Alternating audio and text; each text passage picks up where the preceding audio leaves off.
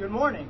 My name is John Rotillo, and along with my wife Tiffany, we have the pleasure of leading the Long Island region of the New York City Church. And I have the honor this morning of preaching to you our concluding sermon for our series, Jesus Said. And we're going to be reading from Luke 13 this morning, where Jesus said, Make every effort to enter through the narrow door.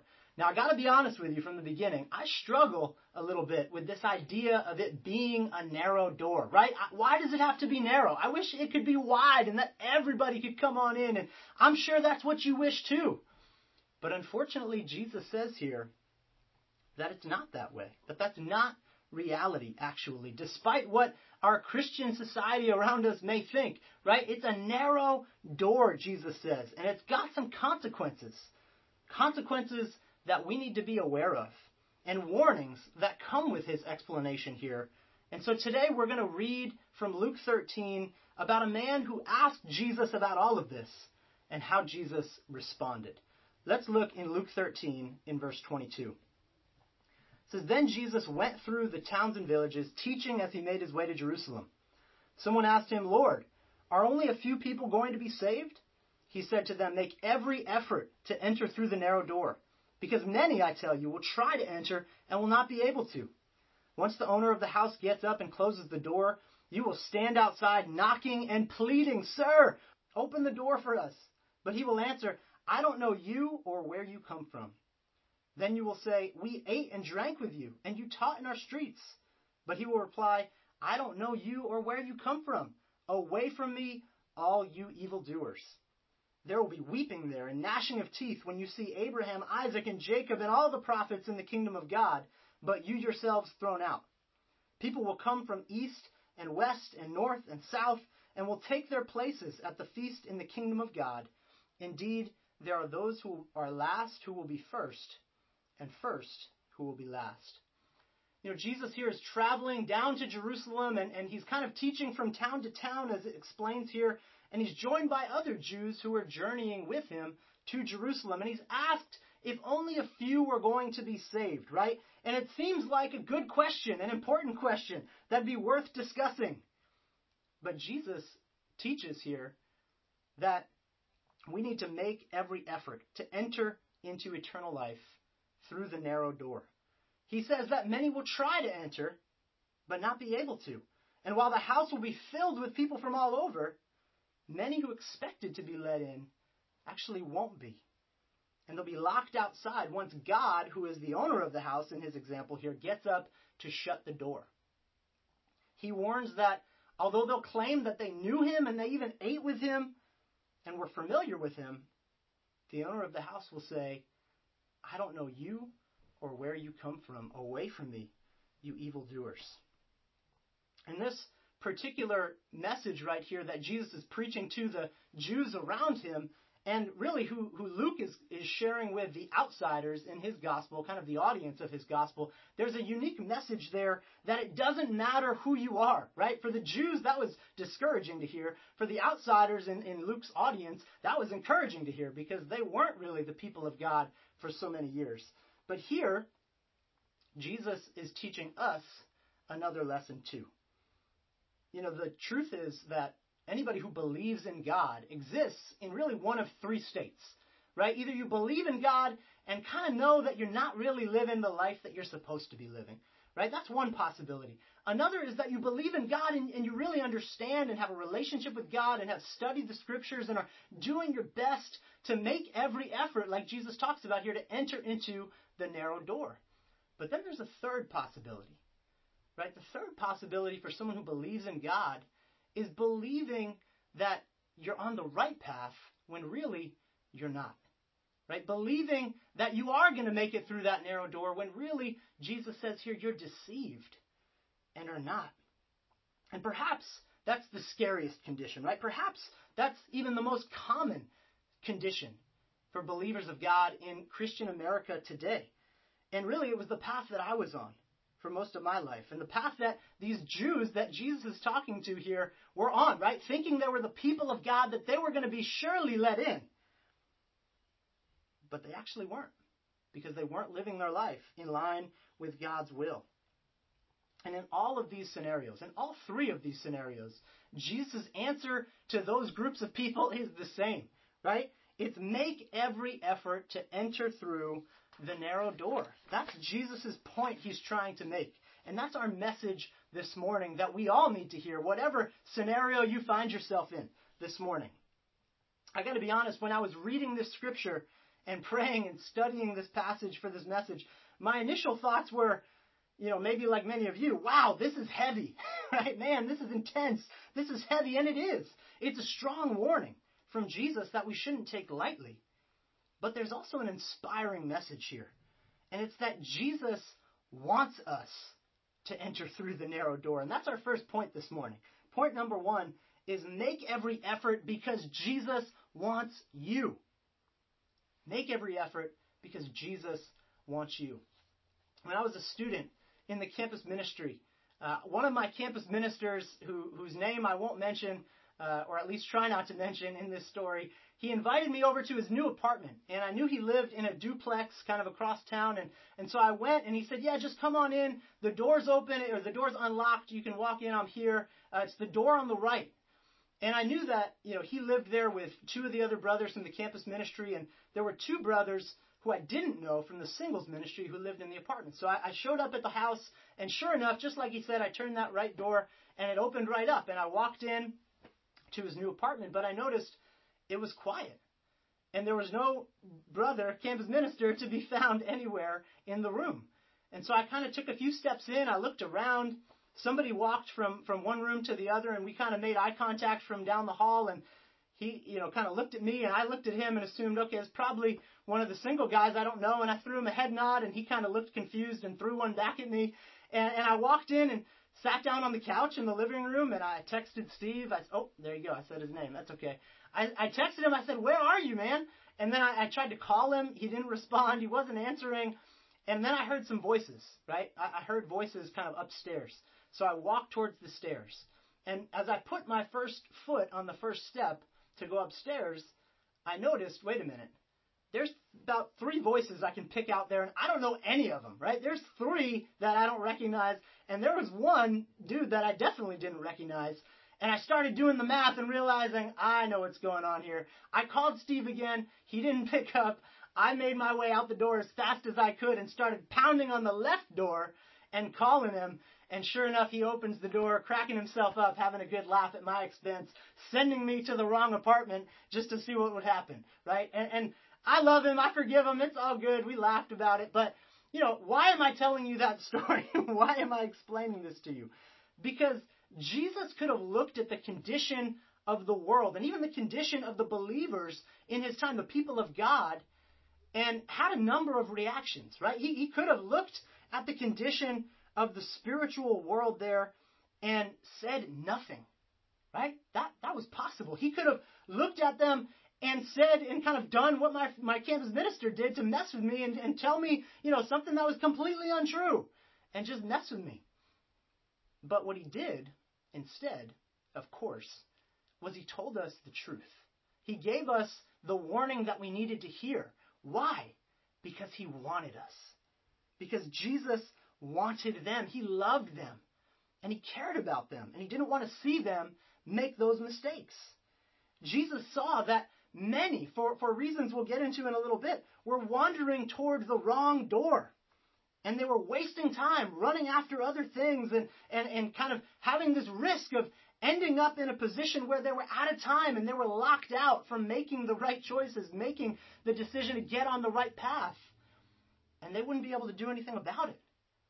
So Jesus, in seeing all of this, pleads with them. And he, he urges them. He doesn't want that. He says, make every effort to enter the narrow door. It's why he's pleading with them here.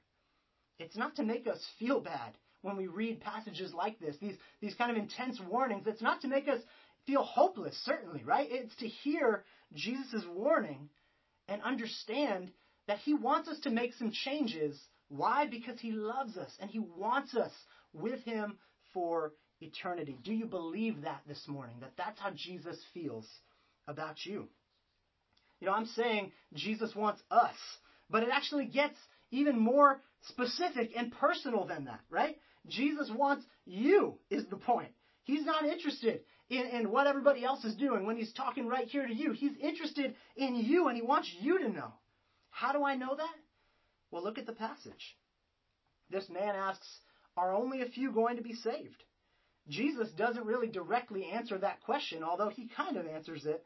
But he tries to help the man and all of those listening, it says, about thinking about themselves, right? Not about some situation, some, some hypothetical or some kind of big picture situation. No, he says it goes from, you know, him asking to Jesus answering them is the word.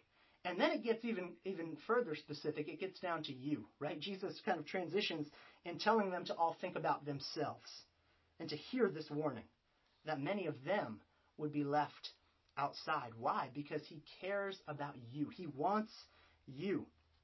You know, for for a lot of us, maybe if we struggle to believe or if we wrestle with doubts, you know, there's a lot of interesting questions that we can spend our time thinking about and even asking of God. And certainly we need to work out our doubts. And, and the Bible says, work out your salvation with fear and trembling. But this is a, a story here where this man asks a seemingly important question and an interesting one. Are only a few people going to be saved? One, one that we probably would want the answer to as well if we were walking around with Jesus.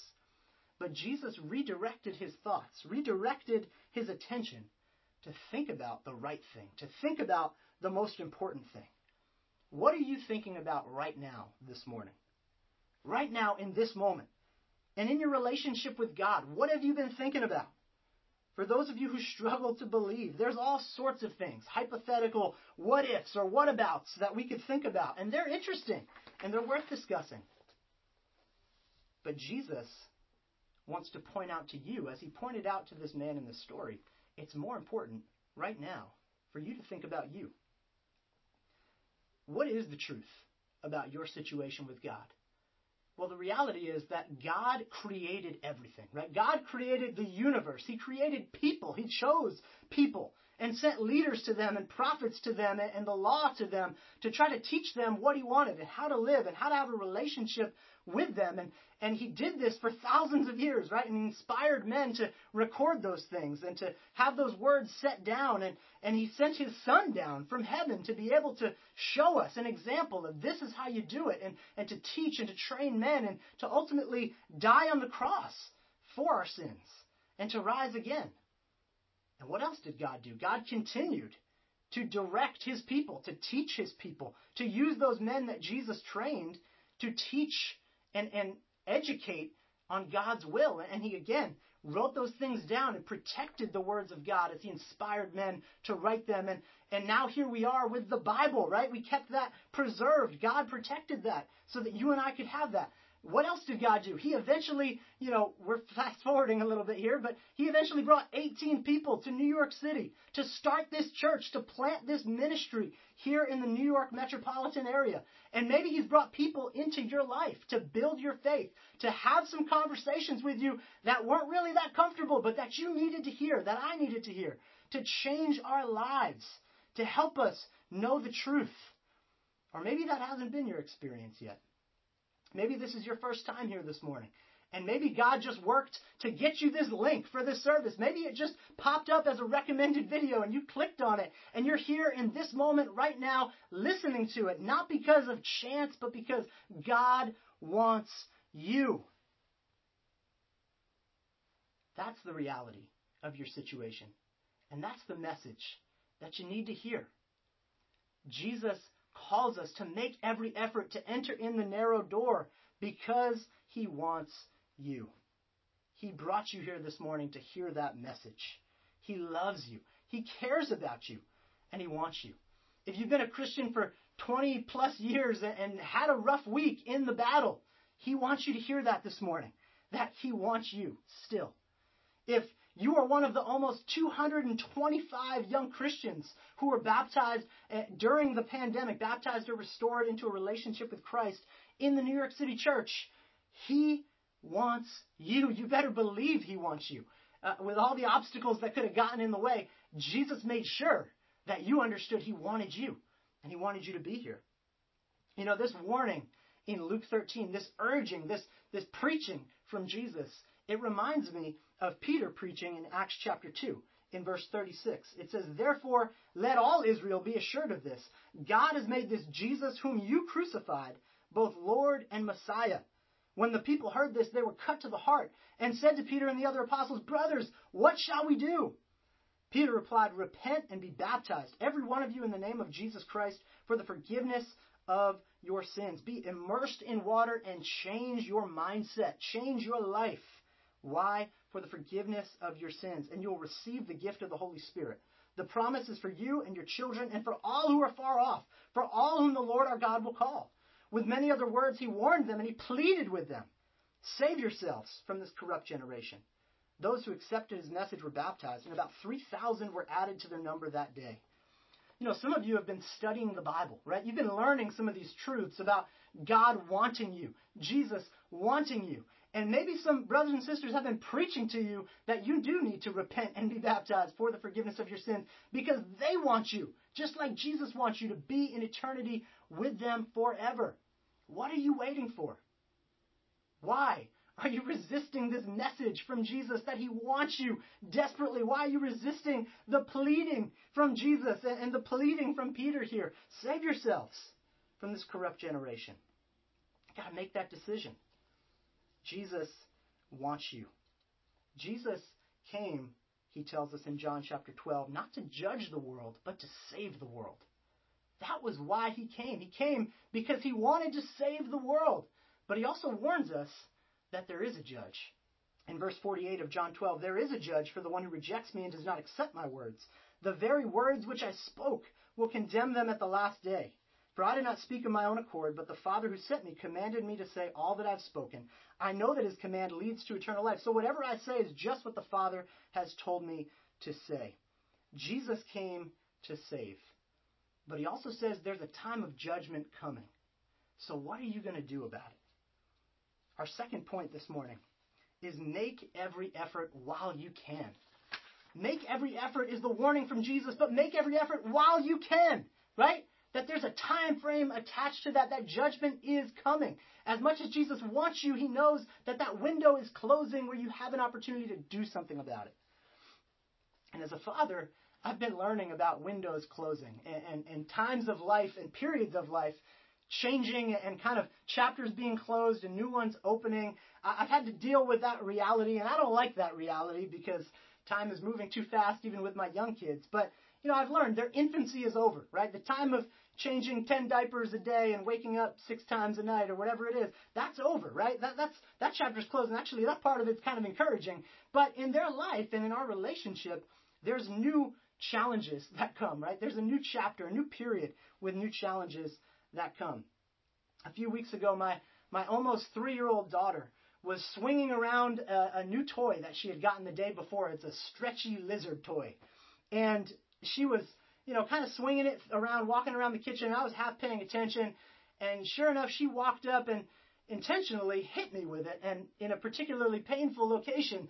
And in that moment, it was like time just slowed down, right? And, and I almost feel like I had an out of body experience. And I'm about to confess my sin to you here. I looked down and, and I swear to you, I don't remember feeling in control in that moment. And that's why I say I'm confessing my sin to you.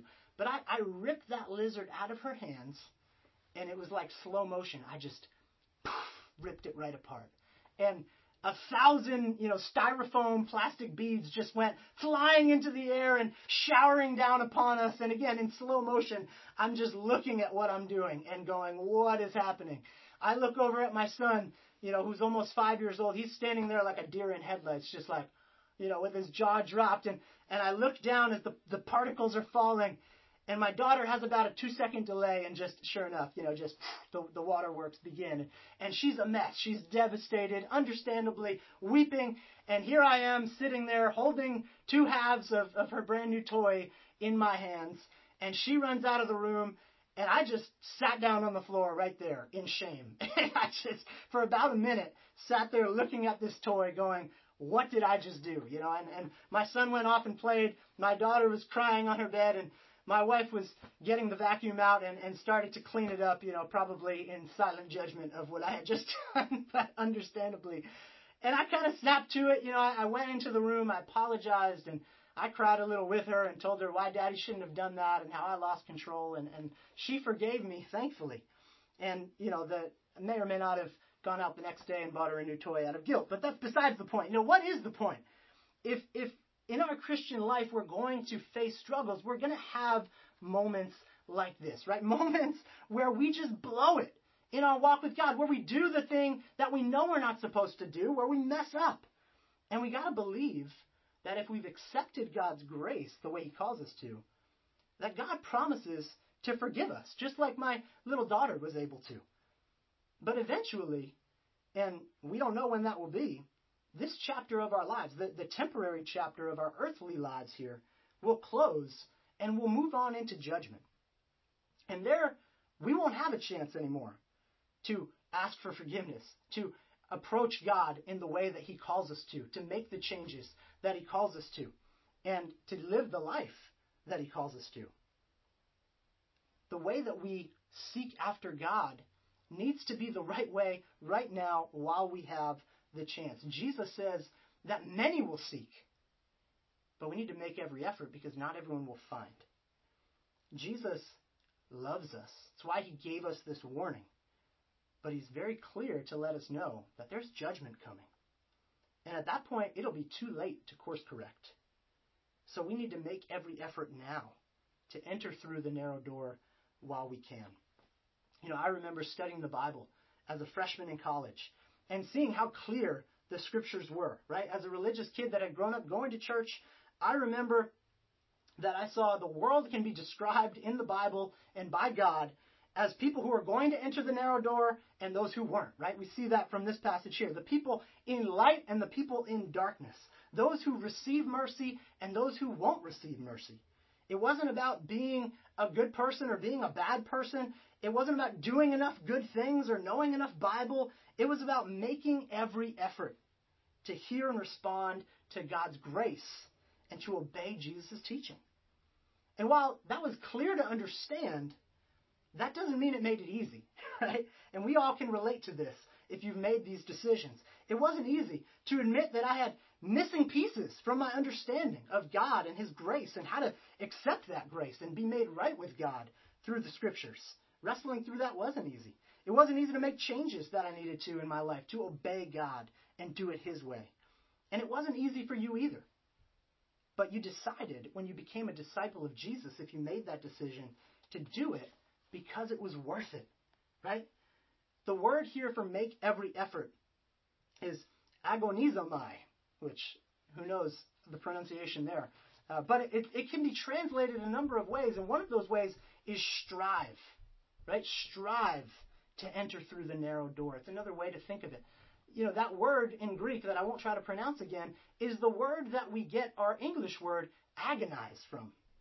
That puts a different meaning on it, right?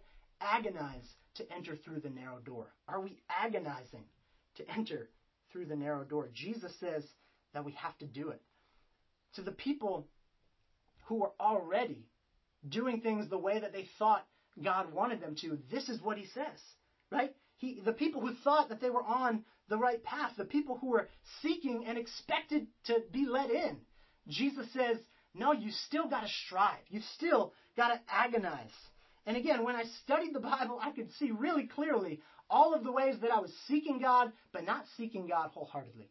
Not seeking God in a way that I would find Him.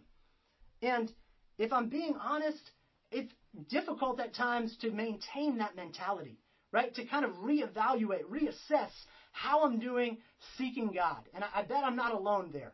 If you've been doing this life for long enough as a Christian, it's easy to kind of, you know, get kicked into neutral sometimes and to forget, am I seeking God wholeheartedly? Am I striving? Am I agonizing? And it's a concept that we have to apply to ourselves as Christians all the time. Again, in our main text, Luke 13, verse 25, Jesus tells this description. He says, Once the owner of the house gets up and closes the door, you will stand outside knocking and pleading, Sir, open the door for us. But he will answer, I don't know you or where you come from. Then you will say, We ate and drank with you, and you taught and you taught in our streets. But he will reply, I don't know you or where you come from. Away from me, all you evildoers. Are we still striving? Are we still fighting? Are we agonizing to enter through the narrow door? You know, when we get to judgment, we're not going to just be able to kind of hold up our New York City Church of Christ membership cards, right? That's not how it's going to go. Jesus is going to ask these questions of us too. Are we being known by Jesus? And how are we living? We only have so long on this earth to build a relationship with Jesus and live the way he wants. We've got to strive for that. Paul understood this in 1 Corinthians 9, verse 24 through 27. He says, Do you not know that in a race all runners run, but only one gets the prize? Run in such a way as to get the prize. Everyone who competes in the games goes into strict training. They do it to get a crown that will not last, but we do it to get a crown that will last forever. Therefore, I do not run like a, someone running aimlessly. I do not fight like a boxer beating the air. No, I strike a blow to my body and make it my slave, so that after I've preached to others, I myself will not be disqualified for the prize. You know, Paul's got a message here that there's a right way to do this and a wrong way to do this, right? You need to run the race the right way. And our world, and again, the Christian world around us, hates thinking this way sometimes. But this is the truth that there's a right and a wrong way. And it's about obedience to Jesus' teaching and following Jesus in the right way to live. And Jesus says we need to make every effort to live that way. Paul says, I'm going to make sure I'm not disqualified, right? He's going around preaching to others. He says, I better not help them out and make sure I'm uh, uh, not make sure I'm not going the right place. He says, I'm going to do whatever it takes. Says he beats his body and made it his slave so that he's not disqualified. Too often we fall back into wanting comfortable Christianity. Comfortable Christianity already has a name. It, it's the wide door that Jesus warns us against. It's the broad road that Jesus warns us against. That's not the Christianity that Jesus preaches, and it's not the Christianity that we can believe in and practice if we expect to be there with Him in eternity. We can't try to fit Jesus into our way of life that's comfortable, or our, our worldview, or all, our political philosophy, our social agenda. That's not how we do it. We fit those things into Jesus. And we adjust those things to match Jesus' principles and Jesus' teaching and Jesus' way of life. Hebrews 12, verse 4 says, In your struggle against sin, you have not yet resisted to the point of shedding your blood. Resisting sin, living the narrow road, right? Walking through the narrow door, being uh, a, a good Christian the way that Jesus calls us to, and following his will, not reacting emotionally, not giving into temptation, fighting against prejudices or lustful thinking or laziness or opinions on sensitive or socially controversial topics that we may have hardwired into our brains. That's not easy. It's hard. And God acknowledges that. But He expects us to fight harder. He says, You've not yet resisted to the point of shedding your blood. It's not just about resisting, but it is about resisting. Right? Jesus calls us to make every effort. Part of making every effort is running in such a way as to get the prize, right? As hard as you can, as Paul says.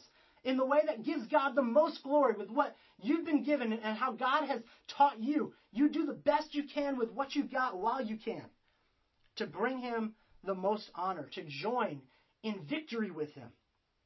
It's so encouraging to hear about victory stories, to hear what happens when people decide to live this way, to go from making some effort to making every effort, right? And and that's a different life. It's a different way of living. And I want to encourage you. You've all been a part of that. You've all been making every effort with our special missions contribution. I'm excited to report at the time of this recording, we've collected for I think the tenth year in a row over one million dollars, one million ten thousand dollars for special missions contributions. So go ahead and celebrate that wherever you are right now, because that's every effort. That's every disciple doing their part and contributing and seeing some amazing victories for God. What victories have you been a part of lately? What victories have you been pressing every effort to achieve with God, to win with God, to see done in your Christian life. Another victory for the New York City Church, seeing more souls saved in 2020 during a pandemic than in 2019. It's amazing. God clearly shows that it's about Him. That when we give our effort, yeah, that's that's great, but God will bless that on top of that and multiply that to do amazing, amazing things. there's inspiring things like this happening all across your local ministries, and your families, across the New York and New Jersey area, because brothers and sisters are deciding to be inspired by the fact that Jesus wants them, and so they're going to make every effort while they can. You know, while it's encouraging to hear about these victories, it's way more inspiring to be a part of those victories. It stirs your faith and it, it stretches your faith to give every effort and see God bless that. So I want to encourage you, go be a part of a new victory with God, or, or maybe just engage with the ones He's already working around you, right? The miracles that are happening all around you. Jump in, dive in, make every effort. And as we prepare to take communion, we need to embrace this complex truth that while it's clear your effort does matter to Jesus, it's also clear that it'll never be enough. It'll never be enough to achieve what God wants to achieve in us, right? That, that He wants us to be in eternity with Him forever. We'll never be good enough, if, even if we make every effort. But Jesus expects us to make every effort. And He knows that He'll make up the difference. Eventually, you're going to mess up. I'm going to mess up. We're going to break the lizard, right? We're going to make some mistakes. But Jesus came to make up for that. And so Jesus can call us to make every effort because it's something he did in his life. And he did it perfectly. He was a part of a thousand miracle stories. He ran to get the prize, certainly. He resisted to the literal point of shedding blood. And in that sacrifice on the cross, he called out loudest of all, I want you. And then he walked through the narrow door. And he continues to leave it open for you and me. Let's make every effort to enter through the narrow door. Let's pray for communion. Father in heaven, we come before you humbled and honored just to be able to uh, go through this series and hear the words that your son Jesus spoke to us. God, thank you for preserving those words and giving us the incredible calling to make every effort to follow Jesus, to enter through that narrow door. And Father, while we know we're never going to be perfect on our own, we're so thankful that you call us to give it our best, to strive, to struggle, to continue to be the men and women that you call to be higher and to be more like your son Jesus. God, thank you for making up the difference in Jesus. Thank you for providing the solution that we could never achieve on our own. And it's in his name that we pray and reflect as we take the bread and the cup right now. Thank you for your son Jesus and his sacrifice on the cross. It's in his name we pray.